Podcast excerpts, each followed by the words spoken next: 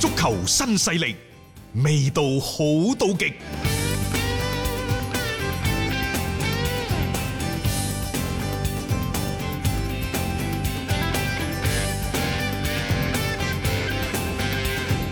接住呢，我哋睇歐洲足球方面啊，琴晚英超有一場嘅賽事，曼城喺主場伊哈蒂德迎戰般尼，上半場就三比零，呢波一啲懸念都嗯冇，全場呢五比零，曼城就輕取對手。咁啊，啊，而家呢打咗三輪啦嚇，誒、嗯利物浦領前曼城二十分。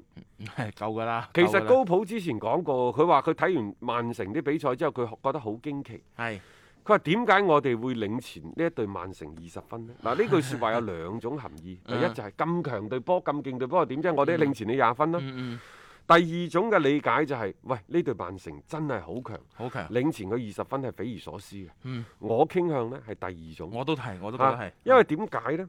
呢隊咁嘅曼城，其實佢喺嗰個所謂嘅英超其他對手之上嗰種霸氣啊！嗯早喺舊年已經形成咗，亦就係話所有嘅英超，尤其係啲中下游嘅球隊，佢頂得住就頂，係啊頂唔住就算。因會為敗㗎啦。我就算係擺鐵桶陣，嗯我都頂唔住曼城嘅入波。我唔同，我對曼聯，我擺鐵桶陣，我可以守得住，有機會啊我就可以偷佢一隻半隻，呢係三分偷翻嚟。冇錯。甚至乎我對利物浦，就可能今年我俾你吊打，嗯但係唔代表我以後冇機會，嗯因為利物浦個強攻嘅能力真係冇曼城咁強。如果講到呢，就係、當今，尤其英超啊，嗯世誒、呃、歐洲我哋唔講先，喺英超呢度最具進進攻力嘅球隊，又就話破密集防守最有辦法球隊，毫無疑問曼城就係呢隊曼城。冇其他球隊。你諗下，格調嗱，二零一六年七月份四年啦，嗯啊瓜三木四啊嘛，嗯嗯係咪？嗯呢四年期間， 曼城喺英超有十七次，亦就係一個賽一個賽賽季，佢起碼有四次或者以上好犀利係咁就。吊打對手嗯五波或者以上。呢嗯，啲係嗯。呢啲係黑人憎係啊野中路嘅即做法係。以前呢，巴塞嗰啲啦，喺西甲呢，一個賽季整幾單嗰啲咩六七比零嗰啲咁樣嘅比分嗰啲啦，即係嗰陣時大家會覺得其實啊，我係係好勁啊，但係老實講，使唔使去到咁盡啊？曼城呢，好明顯，唔係話佢個防守好好。 啊，但係佢個以攻代守，壓到對手連一次射門都冇。嗯佢啊嘅防守係有漏洞㗎。搬嚟呢，成場波九十分鐘一腳射門零中籠，嗯。你基本上就係你打少個門將都得嘅。佢 佢好似過咗嚟九十分鐘，完全都唔知咩事咁，啊又 又落咗場啦。即係琴日其實誒、呃我喺北登喺個節目裏邊都講咗呢一樣嘢，即係唔係話曼城有冇咩心思嘅問題，係個打法嘅問題。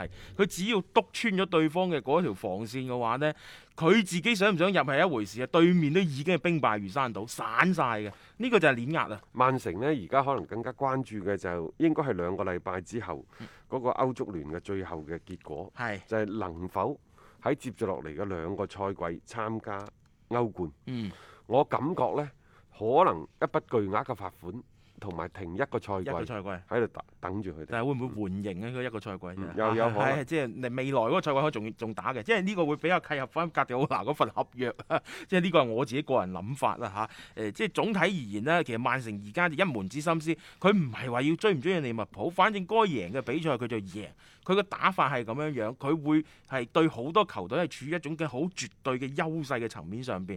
反正佢嗰個一路咁贏波啊，嗰個勢頭，我感覺佢唔會點樣去耷落嚟咯。你至於嗰個誒、呃最終嘅處罰出到嚟點樣樣，嗰、個就更加深層次上邊嘅一個考慮啦。你包括最終確鑿咗你真係冇歐戰資格的話，陣中嘅嗰班大牌究竟嘅心思係點樣樣，呢、個就再作考慮。格調拿喺誒今日凌晨呢一場賽事嘅賽後呢，就接受 BBC 嘅採訪嗯，佢話、對接住落嚟嘅轉會窗口呢，佢有自己嘅諗法。嗯，佢有自己諗法，即係講明乜嘢啊？就係、其一，就會唔會係歐足聯嘅處罰嗰度呢已經有啲咁多通氣嗯，啊？到底係停一個賽季，抑或甚至乎唔停呢？嗯，誒、再或者格調拿認為有自己嘅諗法，就係、就算歐足聯禁止佢哋參加歐戰，佢哋仍然要喺國內嘅聯賽嗰度保持競爭力啦，嗯係咪、嗯，其次，佢亦都傳達咗一個最重要嘅消息，就係佢唔走。唔走係，如果佢要走嘅話，佢就唔會對接住落嚟嘅轉會窗口。即嗯係會有指手諗法畫腳㗎啦係咯，所以嗱，各位曼城嘅 fans，嗯，大家可以食粒定心丸啦啊吧？係冇錯，而家種種嘅消息咁串埋起身咧，格迪奧拿係唔會走住咯，即係起碼喺同球隊嘅呢一個嘅默契上面，佢哋係應該係有嘅。